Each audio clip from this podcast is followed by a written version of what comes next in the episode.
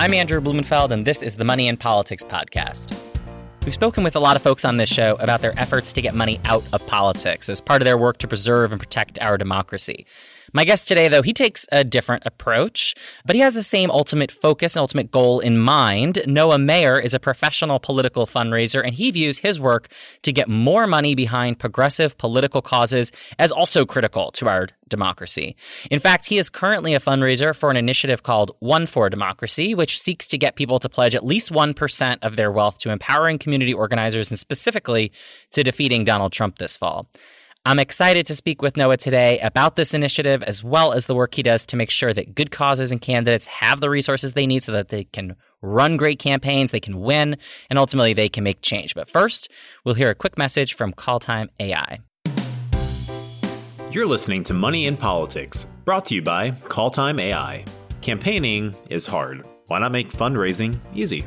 Using automation and artificial intelligence, Calltime AI lets you fundraise five times faster with easy to use tools like instant donor research, automated voicemail drop, and donor scoring, so that you are always calling the right person at the right time with the right ask. Go online to calltime.ai to schedule a demo and start your free trial today.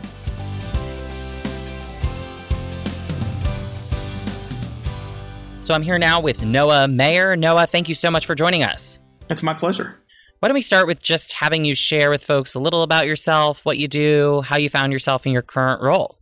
The dreaded tell me about yourself question. Yeah, exactly. So I tell people I'm a redneck kid from Georgia, born and raised there. I got politically active after getting kicked out of high school for being gay. Oh, wow. And, uh, you know, a lot of gay kids from Georgia have a very similar story. But ever since then, I've been fighting to make change. So kind of bounced around the country a little bit, working for and leading different campaign fundraising efforts for various candidates, mostly in red states the ACLU asked me to move out to San Francisco. That's where I currently am to help them out with their mid-level donor program. And I very briefly took a stint away from politics to go work in Silicon Valley for a innovation consulting firm.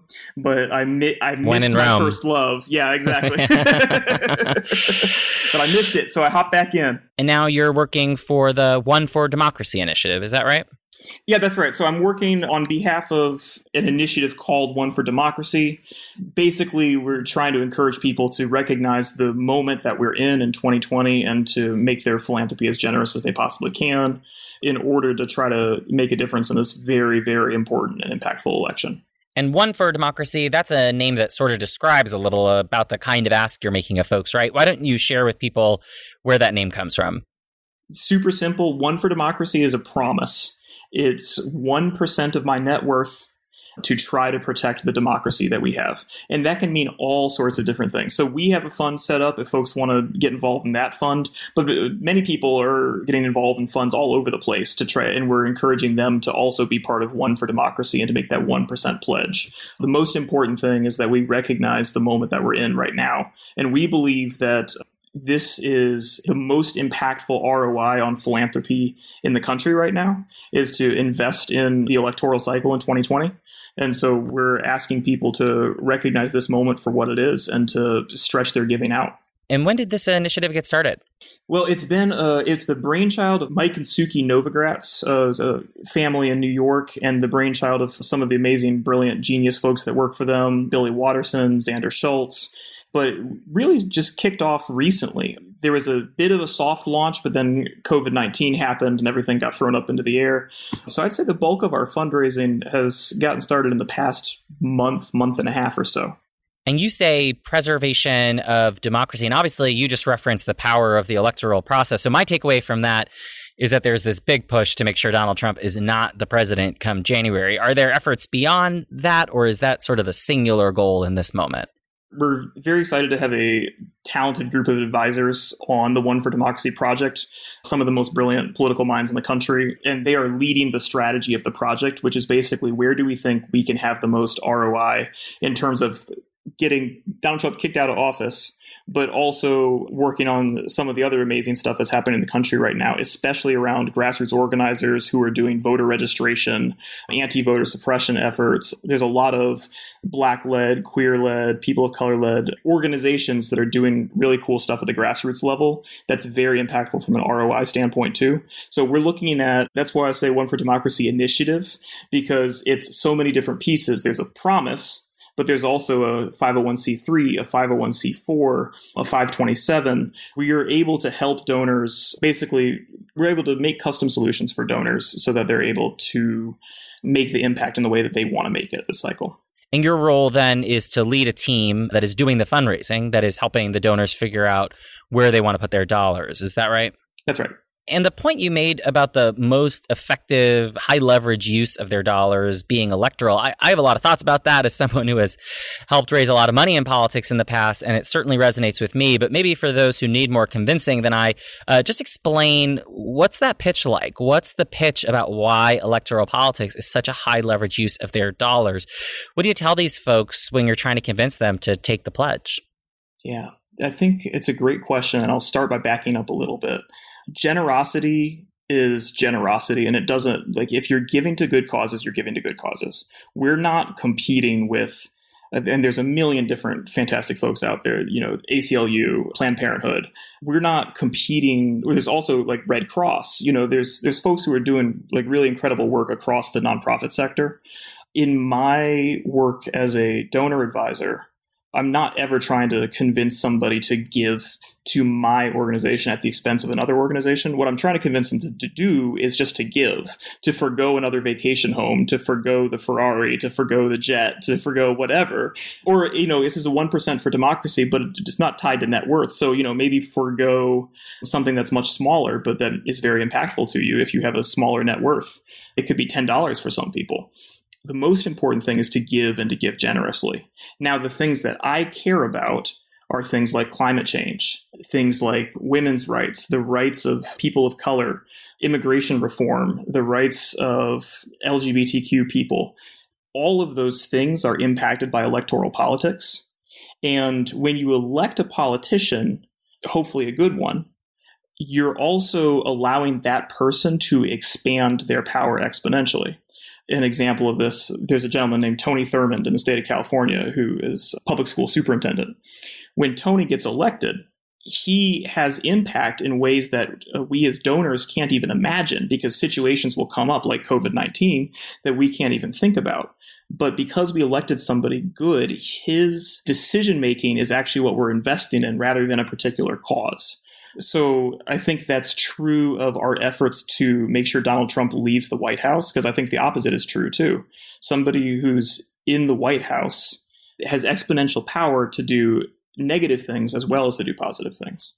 And what kinds of individuals do you find yourself making this pitch to? It occurs to me that uh, I know you're located in the Bay Area, and especially somewhere like there, there's a lot of new wealth being created all the time with the tech industry in particular. So, are you raising money in places like Silicon Valley where you're trying to bring them into political giving? They're brand new to political giving, or are you trying to find people who have already been sort of seasoned political givers and you're just making the case about why they should give in this way at this time? Well, just tell us a little bit about what kind of people you're approaching with this pitch. I wish I had a better answer for you. It is uh, so all over the map. So, although I'm in Silicon Valley right now, or I'm in the greater San Francisco area right now, the fund was started in New York. And uh, so many of our folks are you know, very traditional New York investment bankers, hedge fund folks, but also sometimes families who have inherited wealth, who have generations of mechanisms for how to deal with that wealth. And then, of course, as you mentioned, we have folks who have generated new wealth recently in Silicon Valley, but also all over the country, and who are just kind of figuring out how to play in this space. And the great thing about political giving is that your impact scales in a way that's different than I think, say, giving to a college or university. And I think that for folks, especially who come from the tech space who are interested in return on investment, and who are much more metrics driven maybe than um, other philanthropists you're able to actually say like hey here's results. We can tell that if we do x y and z we win. If we don't do x y and z we lose. So th- that's appealing to people. But i think part of it is just sharing the story of what we have going on you know we've talked to everybody from celebrities to very well-known philanthropists to people that i had never heard of until i talked to them and everybody's saying the same thing right now we're really concerned about the direction of the country. We really want to protect not only the White House, but the structure of voting and the structure of democracy in this country. And philanthropy is just the same thing as knocking on doors and organizing. All it is, some people's money is more valuable than their time. Some people's time is more valuable than their money. And for people whose time is more valuable than their money and they can't go knock on doors, they can have a much stronger effect by writing a check. So why wouldn't you? I think telling that story kind of resonates across old money, new money, whatever sector folks made their money in. Yeah, and I think people are really starting to pick up on that. It definitely seems that one of the takeaways of this era that we're in is that there's a whole new universe of people who are realizing how important it is to be involved in all of the many ways that you can be involved in the political process, including by giving. It's kind of always stunned me that there are a lot of people who are very generous when it comes to giving money to causes that they care about, but they almost recoil at political giving. They, they, they've chosen to stay out of it and sort of keep their money in C3 nonprofits that maybe feel a little less controversial, maybe. But to your point earlier about the leverage factor, and and also to your point now about the urgency of it all, I'm hoping that some of that comes together to create a shift in people's minds. And uh, it certainly resonates with me this pitch uh, that you're making with this one democracy pledge that you know you really can't afford to abstain right now from any of it including from political giving. So it's resonating with me, but tell us, is it resonating with other people? How much success are you all having? Oh, it's been extremely successful. But it sounds like I don't want to put words in your mouth, but it sounds like this frustrates you. That's right. It does. And I think that part of my frustration is that it just doesn't make a lot of sense to me that you have folks who go around saying how much they care about this cause or that cause. And I believe them. I believe that they do. And in fact, they'll even step up and, and give money to a nonprofit that aligns with that cause, which is great. They definitely should. I don't want to take away from nonprofit giving. That can be really impactful. But to your point earlier, a single decision maker in government can have the capacity by their vote or their executive office, they can move hundreds of millions of dollars and sometimes billions of dollars. And there's just no amount of money that you're going to be able to give to a nonprofit that's going to come close to having that kind of impact. So, so if it's something you care about, if it's a cause you really care about, I don't, I don't see how you justify not taking that step and putting your dollars behind the political campaigns that touch that cause. I'd like to just see people connect those dots a little bit more directly. And, and I like how it seems like that's what your work is all about. Am, am I projecting too much or, or is that kind of, of the goal here? and I think it's true. I know you you have a lot of listeners who are first time candidates, or you know, they, I think that's true at that level too. You're not somebody who's worth hundred million dollars. The biggest impact you can have in the United States today is to run for office. Period and to win because running for office is useless unless you win. and so there set that aside for just a second. How do we win for office? Uh, how do we win our elections? Well, there is no consultant in the world who will ever tell you, "Hey, do less call time." Hey, raise less money. We have other things to concentrate on. No, raising money is the vehicle by which people win and lose elections across parties. It's the number one thing that is the predictor of somebody's election success is how much money they raise. So if that's the case, and we know those things, then absolutely unequivocally the most important work we can be doing right now is either running for office, giving away our money, or enabling people to do those two things. Mm-hmm. And so that's why I'm very privileged to be in this position. And we've had a ton of success with One for Democracy. It depends on how you count, but somewhere between 20 and 30 million dollars already. Oh, wow. Our goal is 100 million dollars. It seems like we'll probably surpass that. We also have just an incredible measure called defeat by tweet, which you will hear about. It's launching nationally in a couple of days. But this is going to be an initiative where everybody can chip in a penny, a nickel, or a dime every time Donald Trump tweets. and then we'll all collect it together and send him a receipt. And uh, so, you know, like, like little things like that make a huge difference. Running for office makes a huge difference. And it's like these numbers are giant, but they and I was just talking to before this call, I was just talking to somebody who works for a major university. These numbers are, you know, nothing to what they're working with. Sure. But the system is exactly the same, whether you're running a $10,000 race for city council or whether you're running this massive enterprise. Call time is the same, follow ups are the same, prospecting, qualifying, asking, committing, thank yous, it's all the same. So, yeah, just really encourage everybody who's listening to this right now get involved in the money side of things. It seems scary, it's not. Well, sort of along those lines, beyond just the scariness of it, which I agree, there is a lot of fear and anxiety about it. It's very human, I think, but there's also a partisan element beyond just that normal human anxiety. And that is that on the left, Democrats, we have villainized in a lot of ways everything to do with money in politics. And I think we paint with far too broad a brush because there's obviously a lot about money in politics that rightly should be villainized. But I think some of that spills over and gets kind of mixed in with some of the parts of fundraising that are very important and quite positive, the parts you're talking about, which are critical, really can be quite virtuous even if they're approached in the right way. So so tell me about that. How do you address that? How do you raise money for a progressive cause right now? And I know you've raised for progressive causes and candidates in the past. How do you do that while combating this notion that there is we ought to be skeptical about big dollars that are getting involved in politics at all? Yeah. That's a, such a wonderful question. So I am a radical on this front. I, am moderate in most of my life. This one I'm not. You know, my license plate is a vanity plate that says call time. My my my Twitter bio says, you know how people say there's too much money in politics? That's my fault. I'm sorry. but I'm not actually sorry, and I'll tell you why. yes, please. This is about generosity.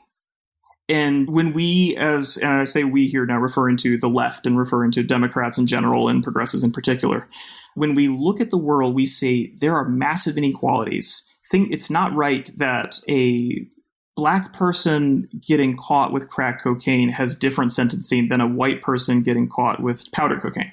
Right like there's inequalities all over the place and it, especially in terms of the finances of this country. No question.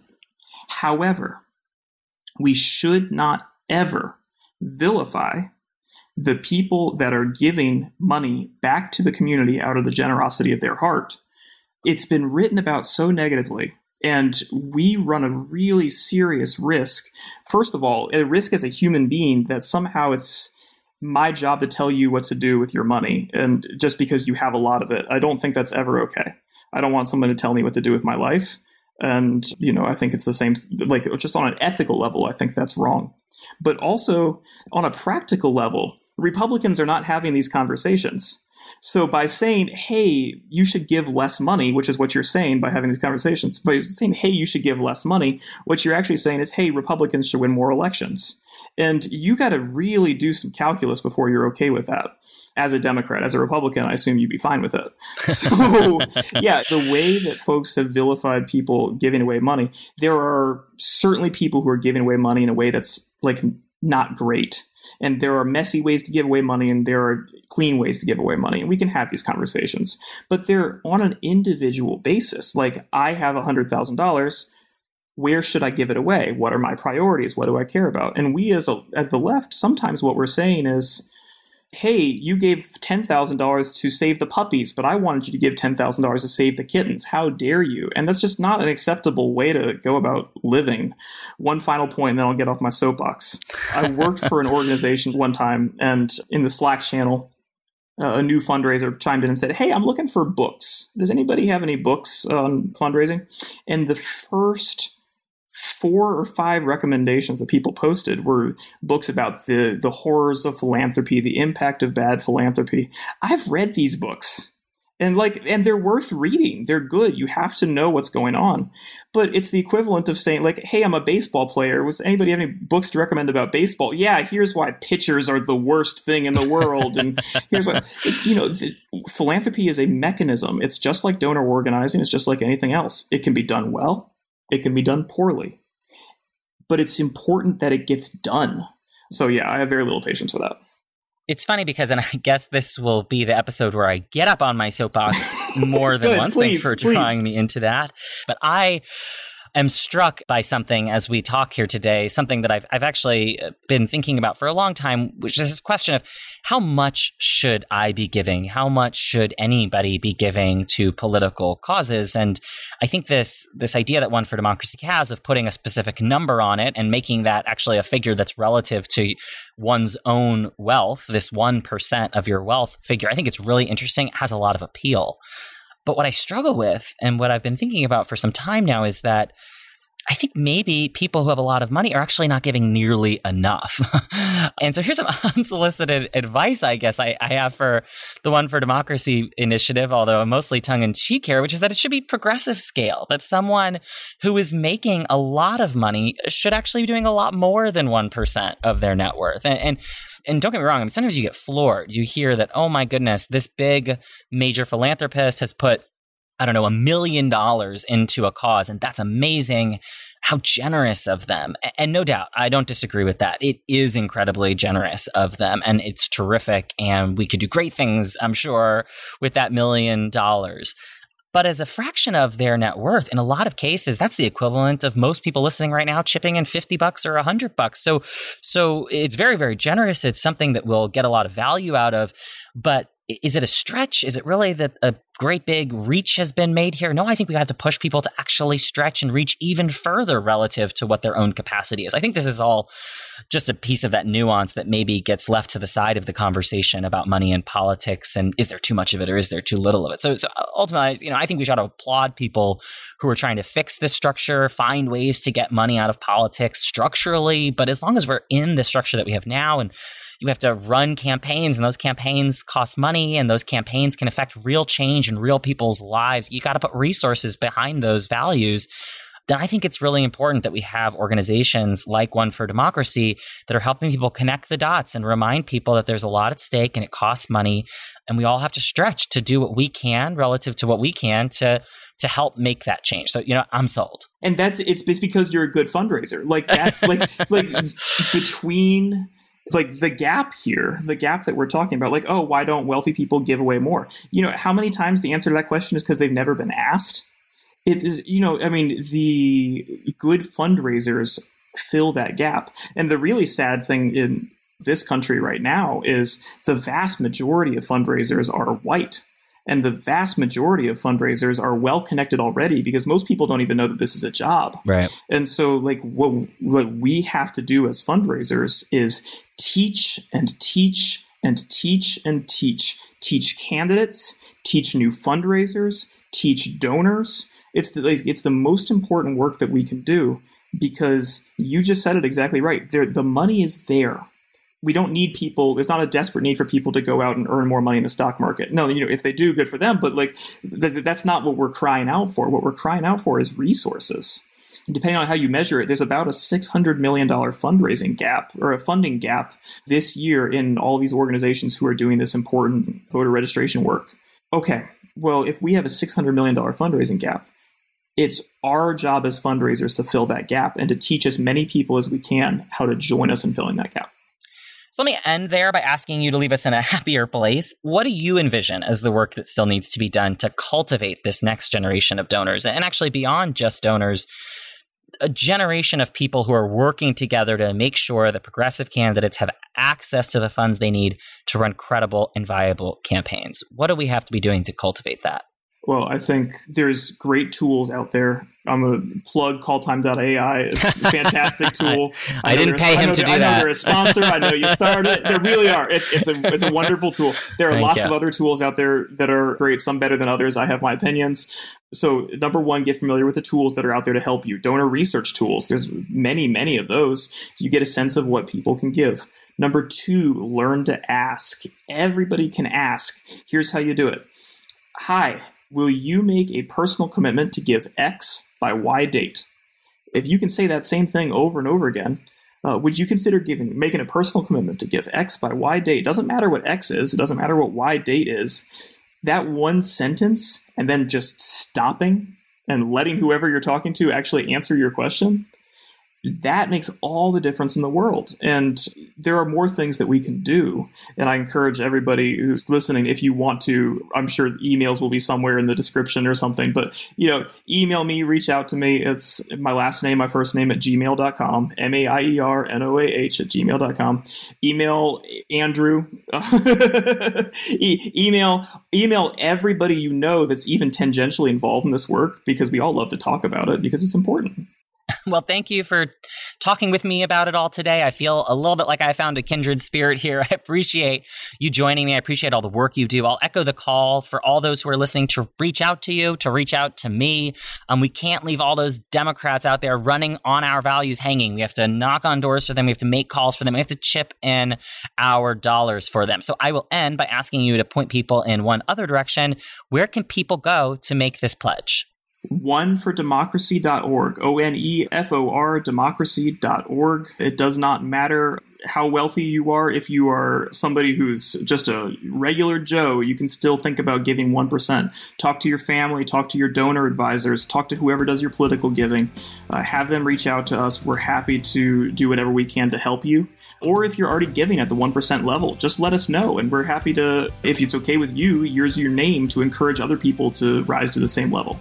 Terrific. Well, thank you again, and thanks so much for all that you do. The pleasure is mine. Thank you for having me. Stay up to date with the latest fundraising trends, forecasts, and advice by going to the Calltime AI blog at www.calltime.ai and follow us on Twitter at CalltimeAI.